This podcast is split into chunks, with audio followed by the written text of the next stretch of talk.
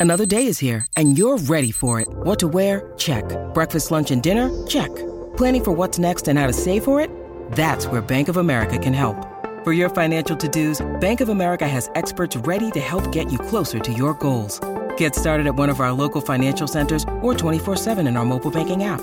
Find a location near you at bankofamerica.com slash talk to us. What would you like the power to do? Mobile banking requires downloading the app and is only available for select devices. Message and data rates may apply. Bank of America and a member FDIC. Blue Wire Podcasts. Yeah, baby. It's Thursday night on the OBR stream. Uh, I uh, hope you are enjoying uh, via Twitch and YouTube. My name is Brad Ward. I'm the host of All Eyes on Cleveland. Like we do every Thursday night, uh, make sure you uh, make your feelings felt in the chat. Uh, send your questions out our way. And we have a really good show in store for you here tonight. I'm actually super excited about this. Um, we have a special guest with us uh, who knows more uh, about the draft than than I do, or at least I, I pretend to. Uh, we have Joe DeLeone on with us tonight. Joe is um, a busy man. Joe is a uh, college football and NFL draft analyst and expert. He is the host of uh, Bleav Podcast Network's uh, NFL Pro- Prospects uh, show. Bleav in NFL Prospects show, pardon me. He's also the host of The First Team on Stadium, which is an excellent show, and also uh, the Ruffino and Joe show, right? Did I get uh, all of them? Yeah, you you uh, you got all of them down right, and uh, no, just excited to talk about this Browns draft, though. I'm, I'm excited to see what uh, what the Browns could do. I know they don't have a first round pick, but certainly have holes that need to be filled by uh, by next yeah. season so that they can take that next step forward. Yeah, absolutely. Uh, you know, it the excitement for Browns fans is kind of eh. You know, you don't pick till 74, 98. Not not usual Browns uh, excitement. We're used to picking pretty high in the draft, uh, uh, but uh, this is uh, it's okay. You know, uh, what did you think, um, Joe, of the trade for Elijah Moore?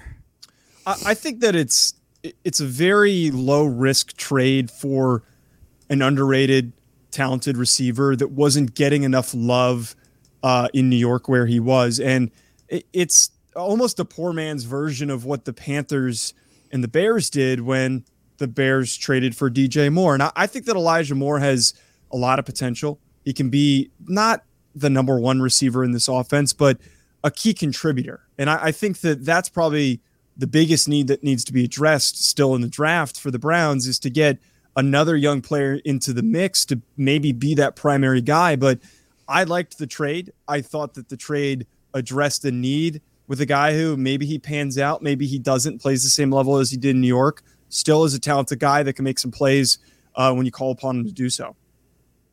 Um, yeah, I, I think we have high hopes for him. Uh, just because David Bell, you know, they took last year, and, and I have not given up on David Bell by any stretch of the imagination, but I think that uh, what uh, he brings a little. He brings a little bit more to the table than David Bell does athletically. Uh, there's some stuff that we've liked on tape. Uh, he can, you know, turn some corners around. He's a pretty quick guy. So I think Elijah Moore can do some stuff in this offense, and we're kind of hoping that we see an uptick in passing. I think, at least I am, um, from this offense, and uh, we've kind of front office and, coaching staff has left some breadcrumbs that they're going that direction with Deshaun Watson, of course.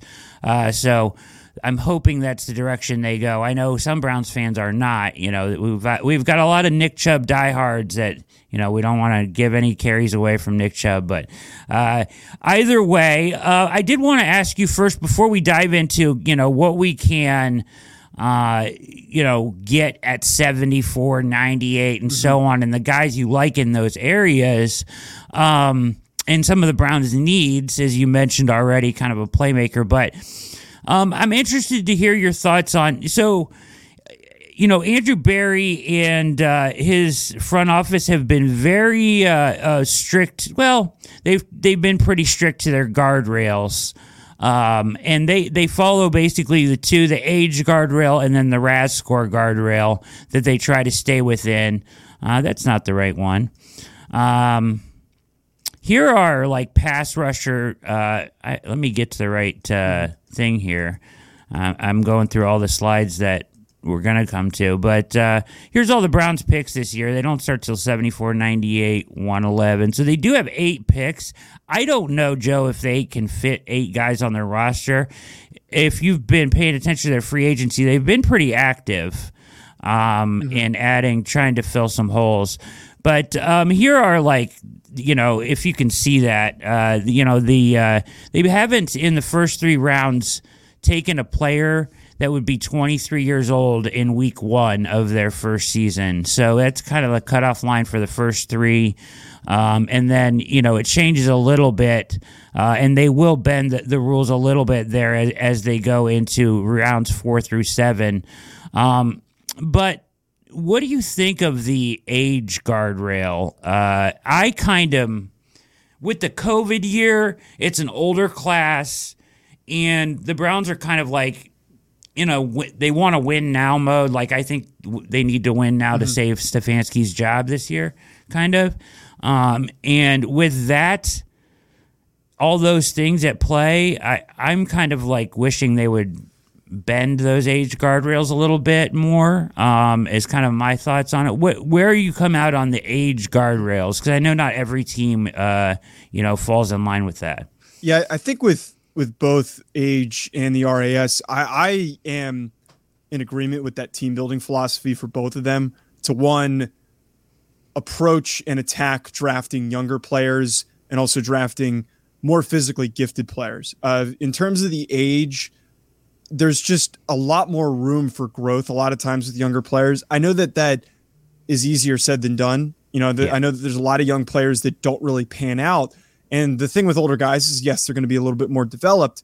It, it kind of goes in line with the whole conversation with Anthony Richardson versus Will Levis, where Will Levis is older, Anthony Richardson's much younger. And a, a big reason why you bank on the younger player, again, is they've got more time to develop. They've been playing the game for a less amount of time. Uh, they've got less snaps under their belt so that they can grow into the position a little bit better. It can also play to the standards, the technique, the scheme you can develop those players the way that you want them to to fit your roster and fit your team's needs. In addition to the RAS stuff, though, you should always be going for good athletes. And I think that yeah. there's a reason why oftentimes we do see these these guys that test well at pro days and at the NFL combine are propped up and are bumped up is because uh, teams want guys that just can move well. The, there are a lot of times that these guys that have these physical limitations that eventually become liabilities in the NFL. And more often than not, a lot of these teams look at the approach of as long as I can teach this guy that's athletic, he can figure it out compared to a guy that might have those high, uh, those athleticism or length limitations.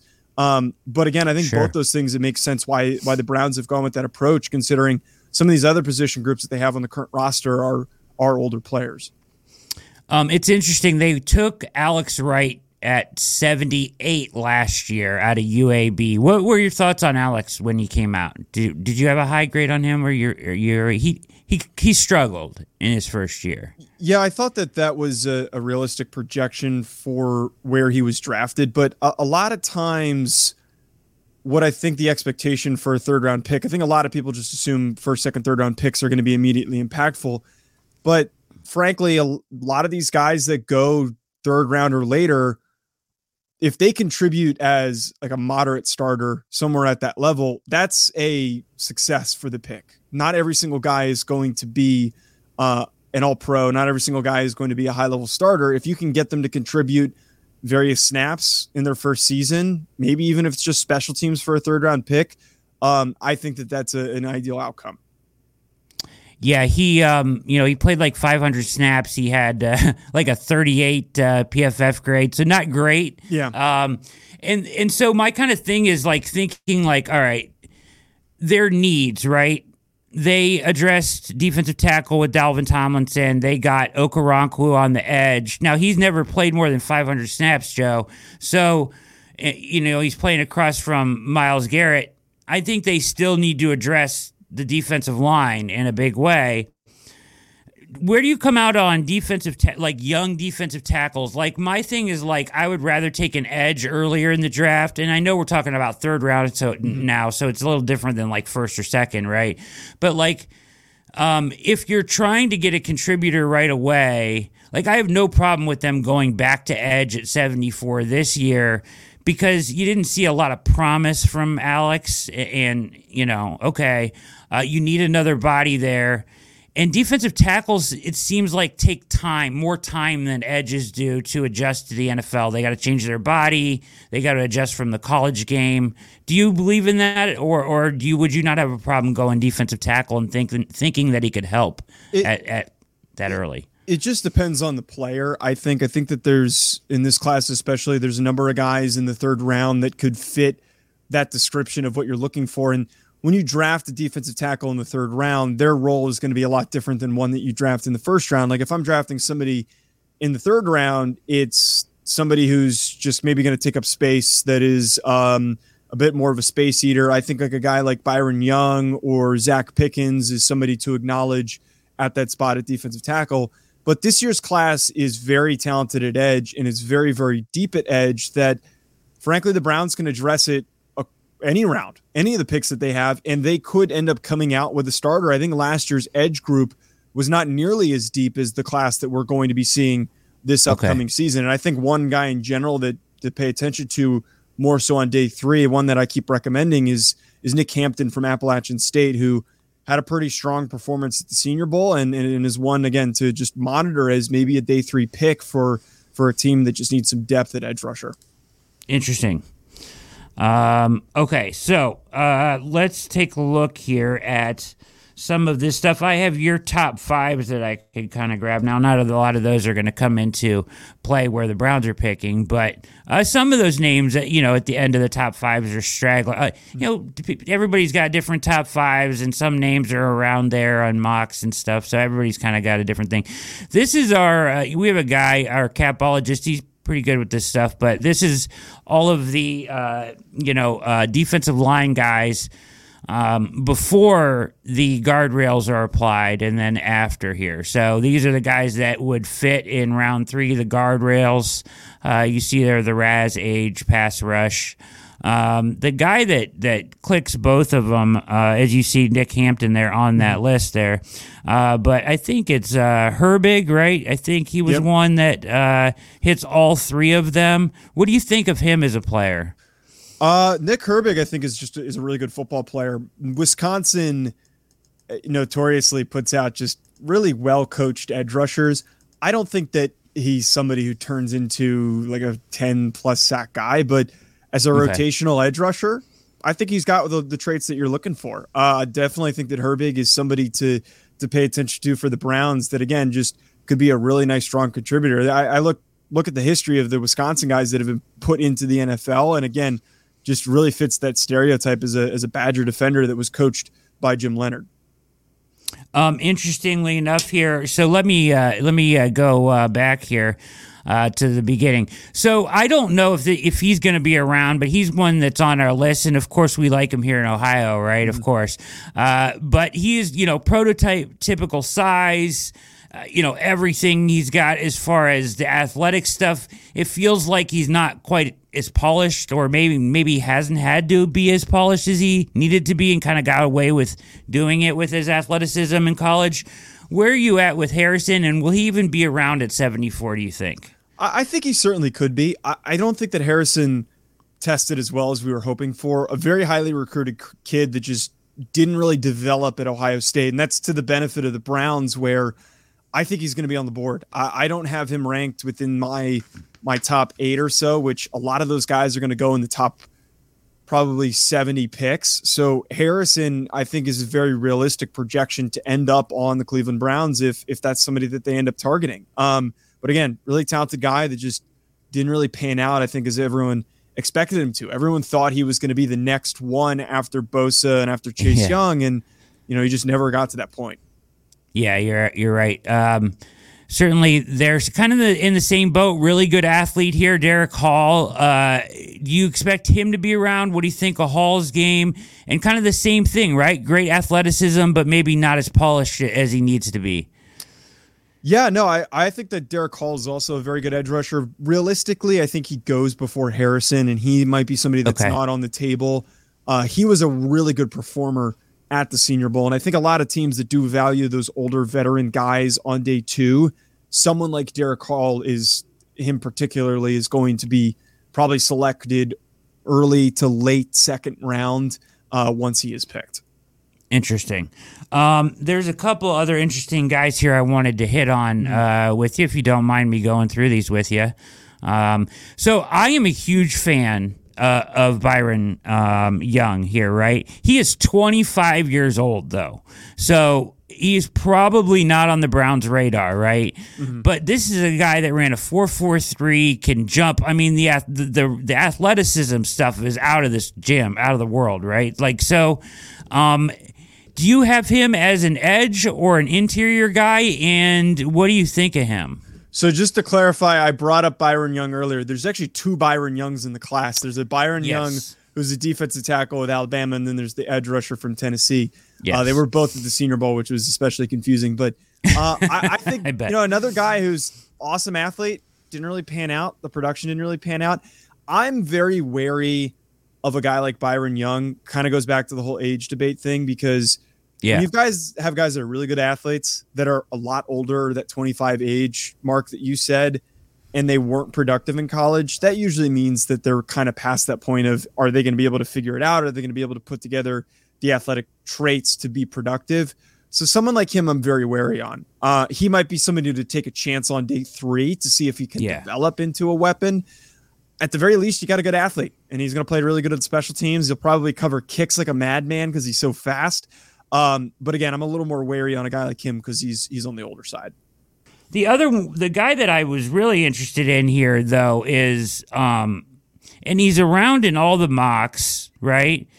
But like this dude, and he looks so thin, uh, but everybody says that you know he's 6'7 260 andre carter from army and a lot of like what there's like he, they're like oh he needs to put on muscle mass but he hasn't been able to because uh, of his army obligations. Basically, they run all day and night, right? Like that with their PT and everything that they're doing, and that like that he should be able to put on weight right away. What do you think of him? And is that a realistic like thing? Like you expect him to be able to go in the league and put weight on right away? Yeah, he's somebody at the beginning of the season that has just crazy physical traits, massive, freakish athlete, great length I'm a little, I'm kind of out on him, admittedly, the way that he tested. Uh, I understand the limitations of being somebody who was at a service academy, like you mentioned. But at the same time, I can't put my faith in somebody who is the strength limitations, the way that he tested. Uh, his movement skills testing numbers were poor. Uh, the same thing with with his long speed. I, I just was really disappointed with his his athleticism. Probably a day three pick if that at this point with the way that his really his okay gone. yeah and he he got bullied at the senior bowl and i think that that is is really the biggest red flag of him having to show up and go go up against some good tackles and just not having a very good week was was very concerning Interesting. Um, real quickly, let's talk about defensive tackles. I know uh, uh your top five. You have uh, Carter, uh, Bryan Bresee, uh, and then I saw that you guys had Keanu Benton on your show, right? Yeah, we did. Yeah, uh, from Wisconsin, you have him at four, and the interesting one is you have Zacch Pickens at five. Um, Pickens in a lot of mocks for what they're worth, right? Uh, have him around late day two sometimes. Mm-hmm. Uh, you think that's a mistake? You think he'll be well gone by then? Uh, I think realistically he does go late day two. For me okay. personally, though, I would take him sooner. I love Zacch Pickens for what he brings to the table, which is just a really powerful anchor. And then I was really pleasantly surprised by the value that he provided as a pass rusher. So, like, I, I just think that he's very going under the radar right now. And he was once a really highly recruited kid. He was once a five star recruit. Uh, you see that athleticism, and it kind of came to fruition this past season and wasn't really something he was, he wasn't productive early on at South Carolina. But uh, no, yeah. I'm a big fan of Zacch Pickens, and I, I I think he goes later than I'm willing than I'm currently projecting him, and that was why I brought him up earlier that he could be a total steal for a team like the Browns, picking where they are. Um, there are who else would you like? So, like you know, we see like Coburn has been mocked to them. One guy, interestingly enough, that I've seen kind of getting mocked to them more recently, and he's just a massive man. Is uh, is it Ika? Ika? Uh, Siaki Ika. Siaki Ika, I was really excited about at the beginning of the season. Kind of gave me some Vita Vea vibes, but yeah, man, he cannot move. He is he is a really bad athlete, and I was hoping that he would be a little bit better of an athlete this year. But uh, I'm very careful about Siaki Ika because of some of those. It's just hard to move when you're that big, and he lost a little weight and he still couldn't move at his pro day. So uh, Siaki Ika is more likely a late day three pick from what he's put on put on the field than also at the testing numbers. It's funny. I said the same thing to our film guy at the OBR, and he was like, "No, man." He was like, "No." He was like, "He can." Yeah, he said the same exact thing. So interestingly enough, that uh, you said that. Um, any other guys that you really like you think uh, be around i see Karl brooks sometimes as an edge and sometimes as a defensive line guy do you have him as an edge or an interior guy from bowling green i have him as an interior guy he played primarily edge at bowling green and we got to see what he could be like as a defensive tackle at the senior bowl and he had a really good first day but he quieted down really quick i think he's still new to playing that position and filling out his frame to play the position but he's somebody to keep an eye on because again, a little new, a little raw to what he's being asked to do, needs to bulk up a little bit more.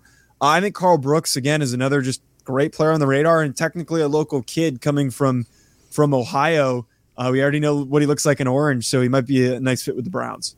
That's a great point. Yeah. Well, well, well, well said. You're uh, watching All Eyes on Cleveland with special guest Joe DeLeone. Uh, he is uh, the host of the Bleav in NFL Prospects show. He is the host of the first team uh, on Stadium and the Ruffino and Joe show. Uh, you can follow him on Twitter at Joe DeLeone. Am I saying your last name properly, Joe? You are. You are getting it right. Okay, I would, I would hope, I hope so. All right, there we. I've said it like ten times now, so we want to make sure we get that right. All right, you mentioned wide receiver earlier. The Browns actually had uh, Michael Woods out in. Uh, I, I, don't know if you saw this out in Houston. Mm-hmm with Deshaun uh, tear his ACL uh, or his Achilles, pardon me, and he, he's done uh, for the entire season. Now, Woods is uh, was a fringe roster guy. I think he would have made it. I actually like him um, a little bit. Uh, but I wonder if that changes their approach in the draft.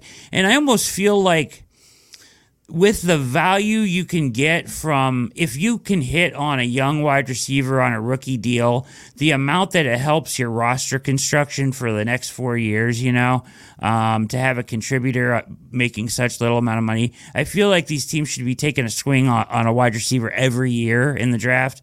Um, so I am hoping they still try to take a receiver in the draft, although they did add Marquise Goodwin uh, in free agency right after they added uh, Elijah Moore to add some speed. Um, what do you think of this wide receiver class? It's kind of size deficient after the first three guys.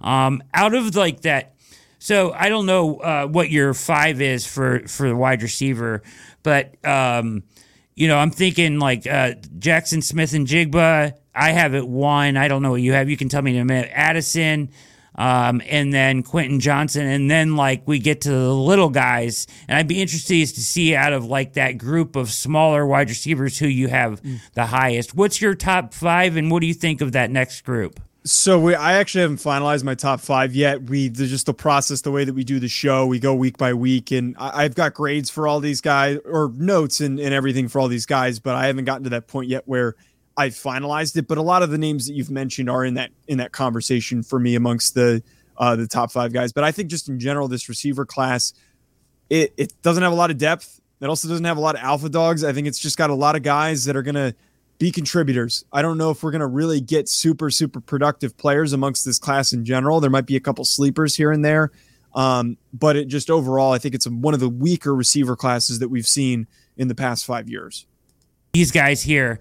Uh, out of like Tank Dell did like tore cornerbacks to shreds at the Senior Bowl. You've got guys like Rashee Rice, uh, Marvin Mims, uh, you know, Jayden Reed is on here. Um, who do you like the best out of all those guys? And out of all those guys, who do you like the best? And is there a guy at 74 that you would like be best case scenario for the Browns at wide receiver? I, I, believe Tank Dell is probably the best case scenario. I, I think for that value of him going in the third round is more realistic. Some people have painted him to be this early day two, maybe even late first round pick, and I'm just I'm not on the same page with that for Tank Dell. Very underweight. I think he still plays outside of that frame despite being underweight, but I, he's got the production to back that he's capable of being productive in the NFL. It's just a lot of times these highly productive receivers don't pan out. Like I look at Jerreth Sterns, who was from the previous cycle, um, was the leading receiver in college football and hasn't really done anything in the NFL and probably won't do much in the NFL. So I'm wary on those guys that put up big stats, but Tank's got a lot of potential. I think he just needs to add a little more weight to his frame um, to better play up to the expectations that people are giving him right now. Um, how far? I'm very intrigued by the speed that the uh, kid from Nebraska mm-hmm. uh, offers. Uh, I know that's probably kind of trendy. How late do you think he goes in this draft? Uh, third, fourth round, I think is realistic for Palmer. That what's likely for me, I believe, will happen. There's going to be a run on receivers. There's going to be a spot where all these speedy guys go early, uh, or not so much early, but once Zay Flowers or Josh Downs is off the board, I think then comes Jalin Hyatt.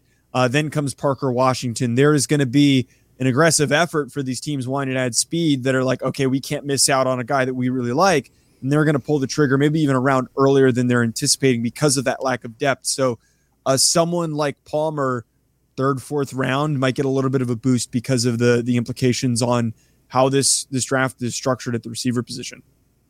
So I saw your safety top five. The Browns uh, went out and got. Uh, uh, a good safety, obviously, from Kansas City, and uh, they have uh, Grant Delpit uh, that they're going to um, roll out as their strong safety. They don't really have a third guy, so it's actually an open roster spot there. I expect them to take somebody. You had somebody on your list that I see hanging around sometimes at seven.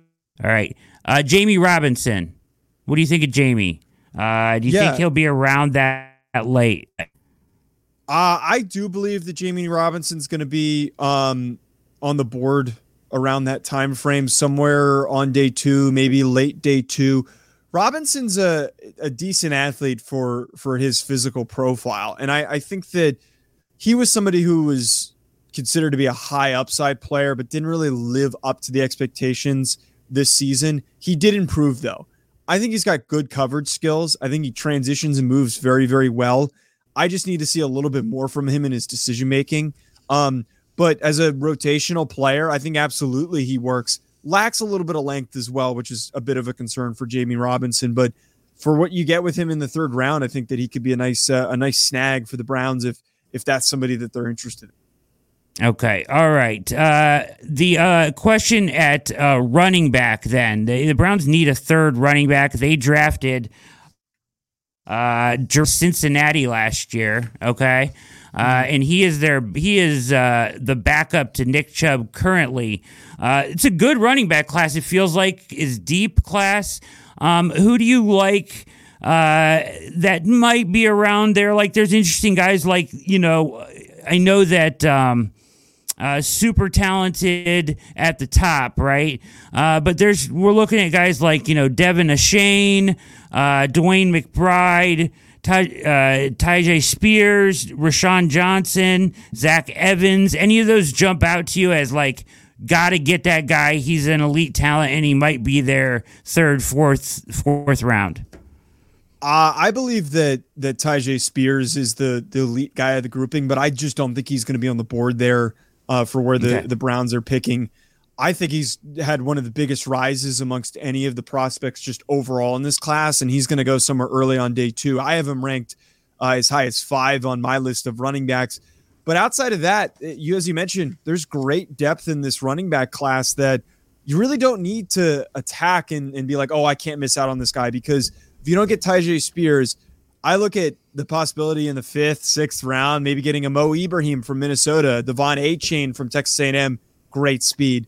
Uh, I think that a Sean Tucker from Syracuse is somebody to pay attention to who strong kid, moves very, very well, is an easy athlete, um, very productive, and is has the build to take on a lot of hits. I think another name that doesn't get a lot of love is is Kendre Miller from TCU. is a big, strong running back and could be uh, a nice addition to that room based on what we know the running style of Nick Chubb is and could be that secondary option to take the load of carries. It just depends on what they want for that additional running back. What type of a guy are they going to go to? Um, if they want to add a receiver, maybe pay attention to a Deuce Vaughn, who is small. He's tiny out of Kansas State, but he's a really good receiver. He's a great gadget player. Again, just depends on what the approach is here for the uh, for the Browns and what they want to do with that third or maybe even second running back spot. When you need mealtime inspiration, it's worth shopping Kroger, where you'll find over 30,000 mouthwatering choices that excite your inner foodie. And no matter what tasty choice you make, you'll enjoy our everyday low prices, plus extra ways to save, like digital coupons worth over $600 each week. You can also save up to $1 off per gallon at the pump with fuel points. More savings and more inspiring flavors make shopping Kroger worth it every time. Kroger, fresh for everyone. Fuel restrictions apply.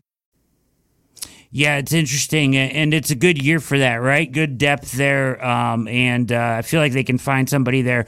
We mentioned safeties; um, they need a nickel corner now, so it's kind of weird like if you're going to draft for a nickel corner, there's a couple guys that fit that. My like draft crush is Clark Phillips. I think he'll be gone by 74, yeah. and I don't think that you use your fir- your your first pick no matter where it is on a nickel corner. But either way, uh, there's a couple other names there: Marquise Williams. Uh, Tre'Vius Hodge Tomlinson and and Kei'Trel Clark. Any of those guys you like for that job? I love Clark Phillips as well, but I just I don't think he, he's going to be gone quick. He's going to be the first nickel corner selected. He might even be a, a first round selection. Uh, Hodges Tomlinson, though, yeah, I'm a little scared of him just because he's he's tiny. He's really small. There are not yeah. a lot of corners that succeed at that physical profile. Um, but I I think that this class uh, in general, there are some good options uh, outside of those guys if they're not available. Um, but it, it just it, if they're available in a spot to maybe trade up and go get Clark Phillips, if they really want him and they want to solidify the nickel spot, I say go for it. He's that good of a football player. Yeah, I think that's just me. Like he's like I just love everything about him uh, as a player, and he's like I listened to him interview, and I'm like, this dude is so intense in his interviews. Like, yeah. if I was a GM, I would just want this dude on my football team. But oh, yeah. that's just kind of how I feel about uh, him. Uh, I don't think the Browns will necessarily make a move for him or anything like that, but they do need to get a nickel corner, as Greg Newsome has been vocal about not wanting to play inside in there. So I don't know if they'll go like veteran free agent or if you try to find one in the draft. You know what I mean? That's a tough. What, what, do you think about that? Like, kind of, they have three corners, right? So they took Martin Emerson, they have Denzel Ward on a $20 million contract, and then they have Greg Newsome, who did really well as a rookie on the outside. They tried last year to move him inside.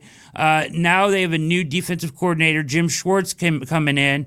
Um, I wonder how they handle it because Newsome doesn't really want to play inside, and usually the elite guys don't have to, right? Usually it's a, a more physical, uh, willing tackler that you want to play in your in your nickel uh, or your slot. Uh, how do you think they should handle that?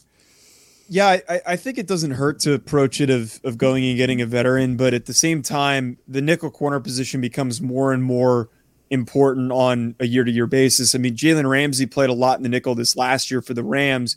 So I, I don't think it's a, a, detriment to Newsome to make that transition. But if he's unwilling, they're probably going to have to go through the draft because realistically, there's not that many options that are left on the table in free agency at this moment. Yeah. All right. I know you're a busy man and you got to go here. I got. I just want to ask you just a couple more questions and we'll get you out of here. I yeah. appreciate your time, Joe. Um, linebacker is a spot. You know, the, the Browns have approached it with a lot of one year deals in the past, and they're bringing back Anthony Walker again. He was lost after like five weeks for the season last year. Um, they have some younger guys behind them, but they haven't really developed the way that we would like. Uh, so it's going to be Anthony Walker and Jeremiah Owusu Koramoah for the most part uh, at, at that second level there. Um, I think they probably look to take one in the draft this year. Um, who do you like at linebacker depth sleeper? Maybe somebody we're not thinking about that would be available there. Uh, a couple names that come to mind in that pick range for the Cleveland Browns. One, Ivan Pace is a bit of an enigma because of his his physical profile. He's like 5'10 and change. I think he's like 220 pounds. He is a really aggressive blitzer, though. He has really good understanding of of leverage. I just I love his mentality. He is nonstop go go go, kind of mighty mouse approach, uh, being that smaller linebacker. So uh, Ivan Pace is somebody to pay attention to. He's going to play inside, and you can uh, ask him to do a number of different things. Maybe not the best in coverage. Daiyan Henley from Washington State might be off the board because he's been a big riser throughout the process, but a great athlete, awesome length, tested well, did really well at the Senior Bowl, was my biggest riser at the linebacker position at the Senior Bowl. And then uh, the last two that I want to throw out there Owen Pappoe from Auburn, another strong athlete, another good Senior Bowl performer that is a veteran player.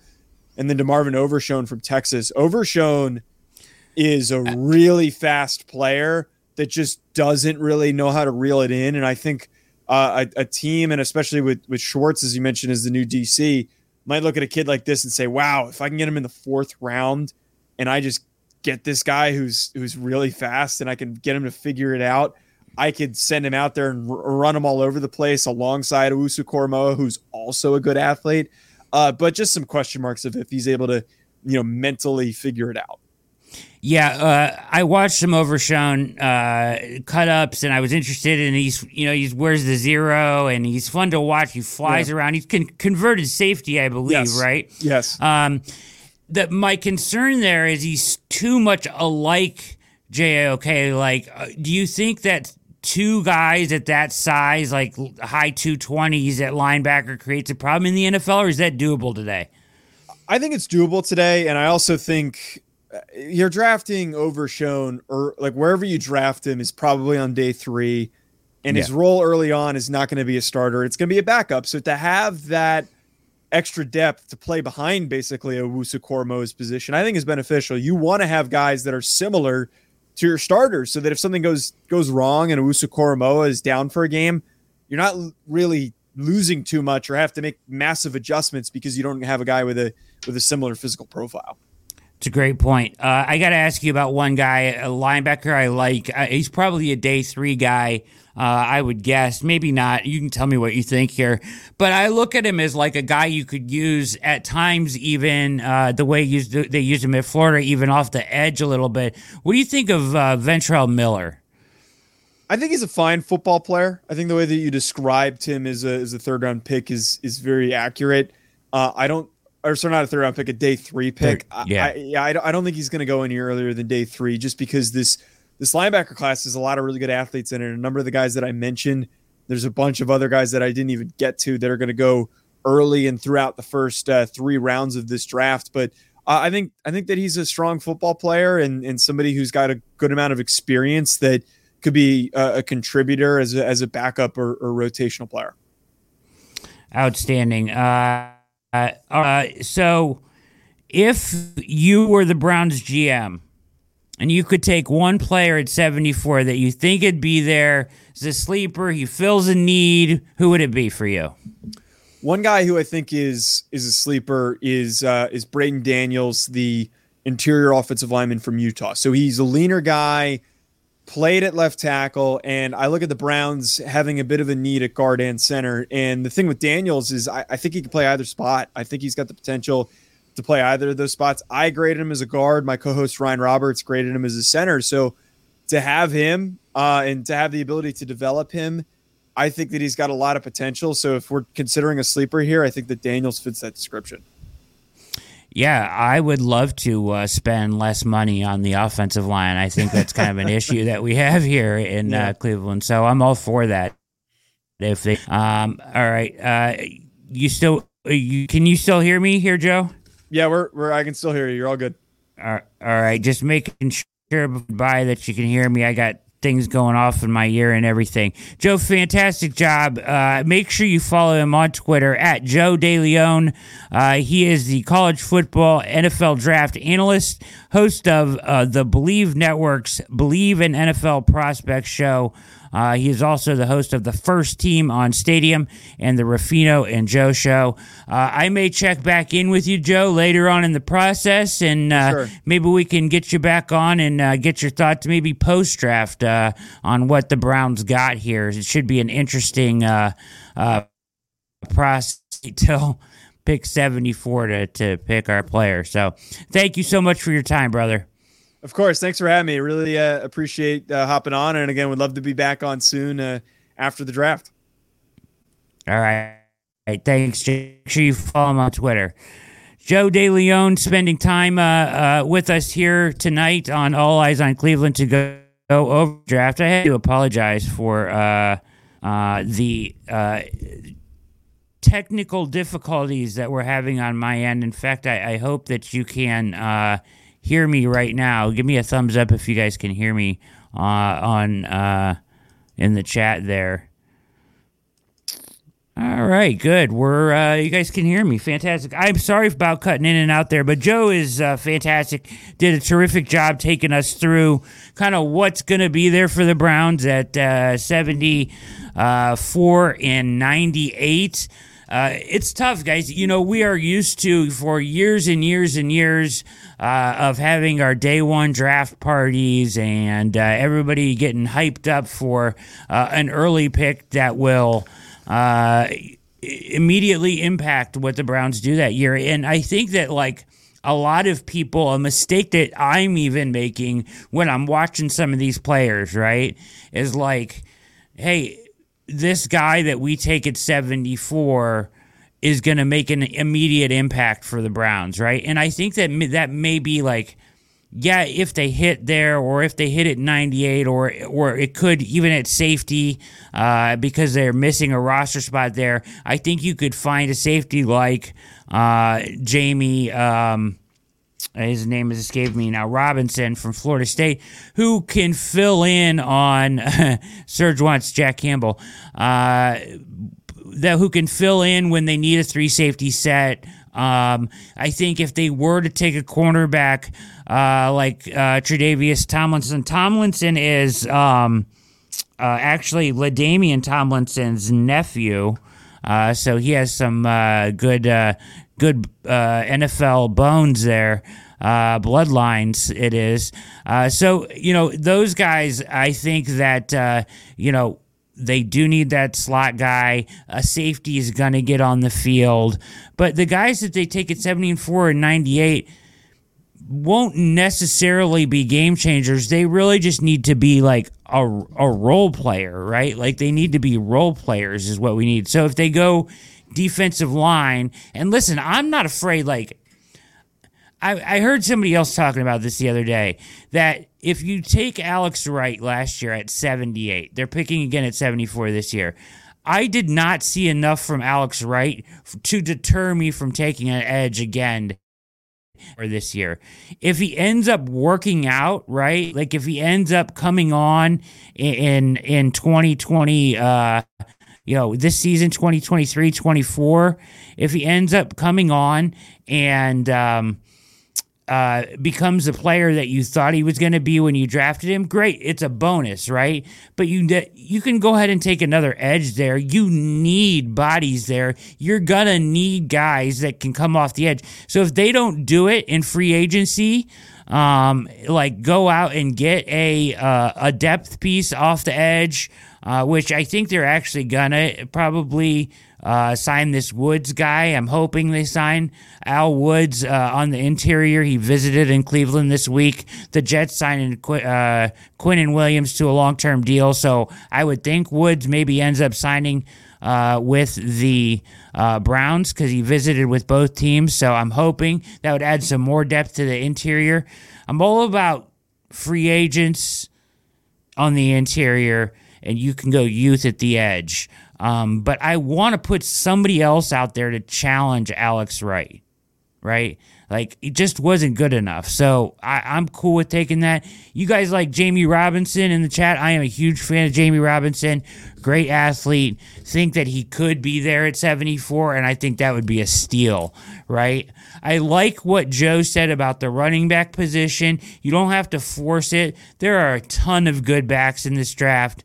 Uh, there are going to be guys there all the way uh, into day three that you can be, that you can add to this team uh, that will fill in behind uh, Jerome Ford. Uh, all right, let's go see uh, what you guys got going on here in the chat and see if I can answer some questions before I hear. Yes, sir. Jack Campbell.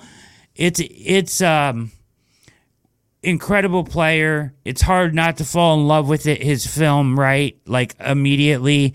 Just don't think he's gonna be there uh, at 74. Uh, to be honest. Uh, are there any players that could drop into the 40s and 50s you think they'll trade up for? Listen, uh, it's interesting, you know, if you've followed Andrew Berry's. um, stylings uh, in the draft, when he does trade up, he always goes two for two with his trade. So, like, even if he were has traded up in the past, like when he moved up to get JOK, for example, uh, he'll trade one uh, draft pick to move up, but also get one back later. So it's always two for two for him, trying to uh, make uh, that. I would be okay with a trade up too, but you really got to love somebody, and it's got to be somebody that. The reason why I'm okay with it, to your guys' point, is I don't think that there is, and I think Jack uh, Duffin disagrees with me on this. I don't think there's eight spots. Like, I don't think we need to draft eight players in this draft, if that makes sense.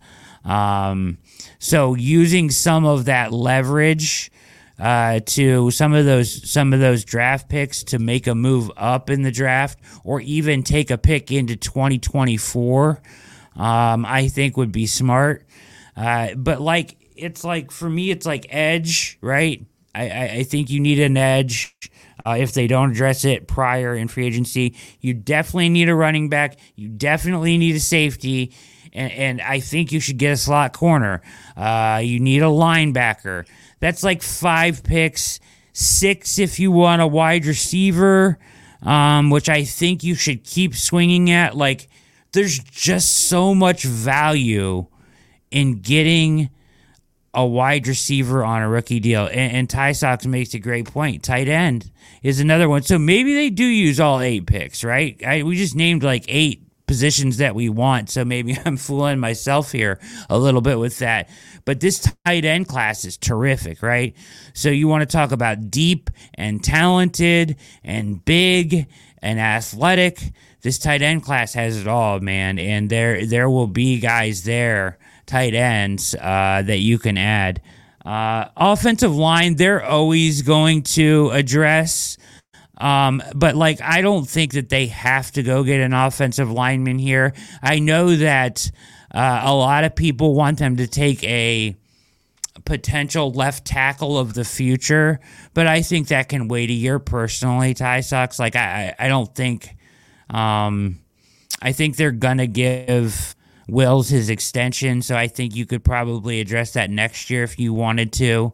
Um, but yeah, fumble you you nailed it, man. Tight end is deep running back is deep. Those are strong, strong suits in this class. And one thing that I was interested uh, about uh, in this class, eh, the wide receiver class is not as good at the top as it has been in, in the past.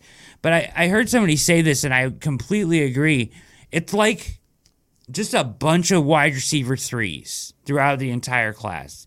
There's wide receiver threes for days in this class. Like you can just keep going and going and going. If you want a small guy with speed, if you want a bigger guy, like there's more small guys definitely that are better. Um, there's a group there right after the top three guys of small guys that we kind of went through, right? Rice and and uh, uh, Tank Dell and all those guys there in that second grouping Marvin Mims, all them, like who all test very similarly. They're all kind of the same size, and they'll all kind of probably go in the same area of the draft. But then you get into like your Jayden Reeds and, and your uh, Trey Palmers and even guys like Matt Landers and, and uh, Wheaton. Uh, it, it, that you're looking at in day three, guys, it's just super deep. The, all of these guys at wide receiver could probably play wide receiver three for somebody. Uh, let me check out and see what you guys hear. I'm sure Watson wouldn't mind another tight end. Yeah, Larry said he didn't think we'd take tight, tight end. Uh, we do need someone at guard to add to that group. Do we need a guard? I, I don't. I guess because uh, uh, Froholdt left. Um, they might need a body there, but man, they pull bodies on the on this offensive line out of nowhere. I mean, uh, let me look at the. Uh, let's let's. Uh, it's a good point. Let me bring up um, Jack's roster here, and we can kind of look at the uh, depth. Uh, where we're at here, guys. Uh, kind of looking at things. Yeah, Deaton should be back from his injury at center. So at guard, you have Batonio Teller. Uh, Deaton can play guard. You have Drew Forbes, uh, and they just signed Wes Martin. So um, I guess you could add a guard there.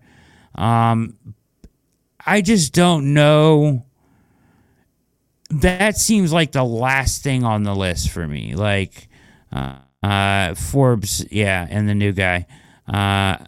Won't happen. Uh, but Tyler Scott as a future starter, yeah. I mean, I love Tyler Scott, but the problem is, I think everybody else does too. everybody else loves him too. Uh, so you're looking at Scott probably uh, coming off uh, the board uh, before um, before we get a shot at him. Uh, better let count. Yeah, I agree. Like one of my issues, Ty Sox, has been um, that the, this team has they just don't lean into what what Callahan can do as an offensive coach. This guy is a wizard, right? He pulls guys off the off the street. He makes them uh, terrific off offensive line guys. They've filled in. He's done time. Um, and I the depth uh, for that. Forbes, I think, will be fine as a backup. Yeah. Um, and uh, and they'll have other guys there too. Uh, I mean, they, they really do have a number of of guys. If you look at Hudson, and then they have a uh, Haeg. Uh, they have some practice squad guys. Uh, they can always bring guys like Dunn back and, and all that stuff. So I, I mean, uh, yeah, I, I would bring back Dunn if they can bring back Dunn and put him on the practice squad. I, I agree, Larry. That that would be a good move. I think because uh, he's done it before. Um, if we do draft a nickel, uh, this is from Serge. Appreciate your guys' uh, contribution in the chat today. Um, if we do draft a nickel cornerback and he's good, do we move on from Ward Newsome or Emerson in the offseason? It's a great question. Like this, this, I spend, to be honest, guys, I spend way too much time thinking about how they're going to handle this cornerback situation, and I should just realize that me thinking about it isn't going to solve anything. Um, but I, I think probably if you had a guy come in and ball out as a nickel uh, cornerback, I think you would probably move off of one of those guys in the future, right? Like, I, I don't like for this year, I think you use the depth to your advantage. But after this year, if for you were to get lucky and and somehow you bring in a guy that's really good uh, at, at, the um, at, at uh, yeah at the nickel corner, for me, it would be Newsome fumble. I agree with you. Uh, but for a lot of other people, they would rather come off of Emerson. I like the extra. I like the extra year on the rookie deal of Emerson, and I would never trade Emerson away Uh, he is exactly uh, what you need uh, on this defense. This defense needs more of the nasty guys, right? Like they need some more dog. Like part of the problem last year is that they were just a bunch of guys making business decisions and and they just didn't have an identity and a toughness identity, right? That they could rally behind. And I, I put some of that on Joe Woods, but some of it on the players as well. So like you know, adding somebody like the guy that I was talking about, like Clark Phillips, although he won't be there, would be the perfect corner, you, you could, you know, nickel corner, you could move off of one of those three, and he brings that dog, the nasty, to the team, right? Um, so uh, Newsome was uh, a first round pick, so he will have a fifth year option. So you're right. Uh, I'm wrong. Good call there. Way to way to way to keep me on my toes, Paul. You are correct. I am wrong. So they would have the equal amount of years, although that fifth year does get uh, more expensive. And and you're absolutely right, Kevin. Normally, like that's why I think if they just get a nickel, to your point, that they're the walking wounded, right? Cornerbacks are always dinged, right? And for the Browns cornerbacks, uh, what was it? One year when uh, um, Money Mitchell was here he played more snaps than any other corner in the entire NFL because Ward was hurt. Then uh, Newsome was missed some games, and then Ward missed some games. He played more snaps than any player in the NFL that year. So um, it makes it makes it necessary to have depth there. But when you're talking about three elite guys, then I think, and you find a nickel, then I think you can deal from a position of strength. Because to be perfectly honest, like I like AJ Green as depth, and when they've used him, when he's had to step up, he has stepped up and played well. Um, yeah, I, am anxious to see what Schwartz does. Absolutely, uh, with this defense, I think it'll be much better. And I, you know, he's he's an ass kicker, and I I think that. Um, yeah, absolutely. From I, I, think that he will bring some of that personality to the table as far as that goes, uh, but it also has to come from like not just one thing that Andrew Berry. I think it needs to be. You can, you know, I like Andrew Berry. Don't get me wrong. I'm not trying to, but like one thing that he needs to do better is not just accumulate talent, but build a team. Right so what some of this defense needs or what Schwartz is going to need is somebody that is his lieutenant on the field, right? Or takes that ass kicking to the field and makes it part of his identity. Martin Emerson, I think, did that in a big way last year. It just didn't really catch on. Uh, what are your thoughts on the tight end? Uh, Kuntz, uh, I think the Browns will draft one. I, do, I think they will draft one. I don't think they'll keep Harrison around. Um, but I do think that Akins, uh, the guy they brought in in free agency, is actually probably they're pretty Jordan Akins. They're probably pretty comfortable with him as their tight end too, and they're probably going to run a lot more eleven personnel than they have in the past. So the need for a tight end three is not great but I would think that with eight picks and tight end being a strong part of this draft, that day three you can find a guy that you like uh, for your roster and somebody that you can develop um, for sure.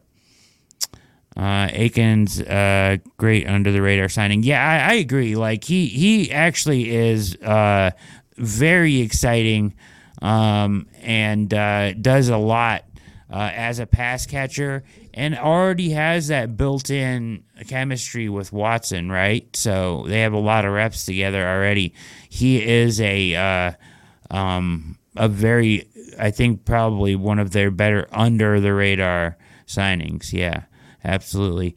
So, I mean, perfect scenario, guys. I'm over an hour here, but let's, you know, perfect scenario in my in my book right now, right, would be to uh, any concern with the chief uh, being 275 pounds in the off. Is, is that is that a, is that a fact? We know he weighs 275 pounds right now. Is that a fact? The chief does that. Uh, that'd be a little concern. I don't know. Does Twitter lie? yes, they do. They, Twitter does lie. Uh, I haven't seen a picture of him or anything.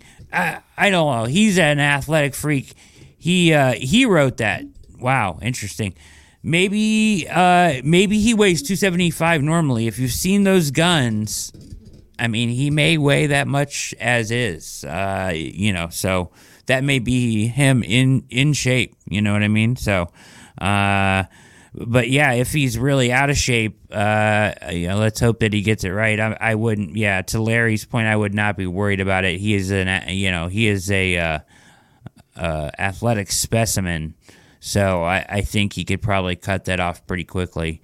Um, but that's uh, 275 for the Chief. It's a little alarming. I, am not. I'm not worried about it yet, though, because uh, it's we're not even we're not even to the draft yet, folks. So, um, all right. Uh, perfect scenario. Perfect scenario. Uh, I would like the Browns to add uh, that defensive ta- tackle. If it's Al Woods, that's fine. Uh, my preference would be a guy like A'Shawn Robinson, right? Uh, and then I would like them to bring in like a Carlos Dunlap, right? Or a veteran edge uh, that can make sure that you don't have to depend on, um, like, I'm fine if they want to draft an edge instead. But like it just feels like, oh my gosh, so you, you Alex Wright, I'm not going to say that you missed on him yet, but first impressions are you missed on him probably or he didn't show you enough really that you can be like oh no don't worry he'll be fine we can give him another 500 snaps no you gave him 500 snaps last year and he, got a 33 pff grade and was terrible in space right I would rather him bulk up and kick him inside. I think his interior reps were much better than on the edge. That's just kind of how I feel about Alex Wright. Like, I think you can use him. I think there's a place for him on the team, but I, I don't necessarily think it's at edge. So, Carlos Dunlap or a, a there are there's a list. Go to my most, you know, uh, I, I update it every couple days. Those of you that are watching the OBR all the time, free agent, best available. There are still 15 freaking guys at edge uh, that can get after the the the quarterback. So I would add one of them, and you can even still draft one if you want. But ideally, I would spend 74 and 98 on like safety linebacker, probably. Like, I think you need another linebacker. And I think that like the only spot on the roster that you is missing, like your third best safety on the roster right now is uh, D'Anthony uh, uh, Bell, right? Like who I like as a player, but uh, I'm not ready to you know run him out there if somebody gets hurt uh, for multiple games, right? So. Uh, that's why where I, we like the kid from Florida State. I like him a lot. There's other names there too. Chris Smith from Georgia. I watched some Jordan battle. This is going to be an unpopular take uh, from Alabama. I didn't. I, I like I like the kid from Florida State better than him, um, and I like. Uh, here we go. Sydney Brown, Illinois. He might be gone. I like the other kid from Illinois too, Jartavius Martin. Uh, I mentioned Christopher Smith, a kid I really like, but it's going to fall without outside the guardrails. Uh, again, uh, so they probably won't take him, but he's probably my favorite safety that'll be around there. Maybe at like 98 would be Jai, uh, Ji'Ayir uh, Brown from Penn State. Love this kid. He's a kid that has some nasty, that has some dog that I wish they would take. Um, but yeah, so that's kind of where I'm at with, you know, I would rather them finish this defensive line post draft pre draft, whatever. And if you need to take an edge for developmental reasons or because you think you missed on Alex Wright, which I don't I don't have a problem if you acknowledge that you think you missed or you think he's going to be better as an interior guy in the future, then go and take another one if there's a guy there you really like. But I think there's other positions that could be addressed first. I, am not worried about running back in the third round. I think you can get one of them day three. Uh, I think you can get a, a good tight end day three if you're concerned about adding depth there. Uh, I agree, Larry. I'm a big fan of Robinson. I hope he's around in that area. But um, yeah, you know, uh, Walker's injury history, Sione Takitaki's injury history. Um, the guys in this linebacker room, I mean, we went through like 50 linebackers last year, right, as Browns fans. So uh, to bring in another guy that can play middle linebacker and then maybe you can stop doing the one year deals every year uh, on your middle linebacker, and you have a guy and uh, JOK that can be like your two primaries moving forward, and you can kind of forget about that position. So um, it's interesting. Uh, yeah, uh, Fumble says Kuntz at uh, 140, Vaughn at 142, solve the tight end, right?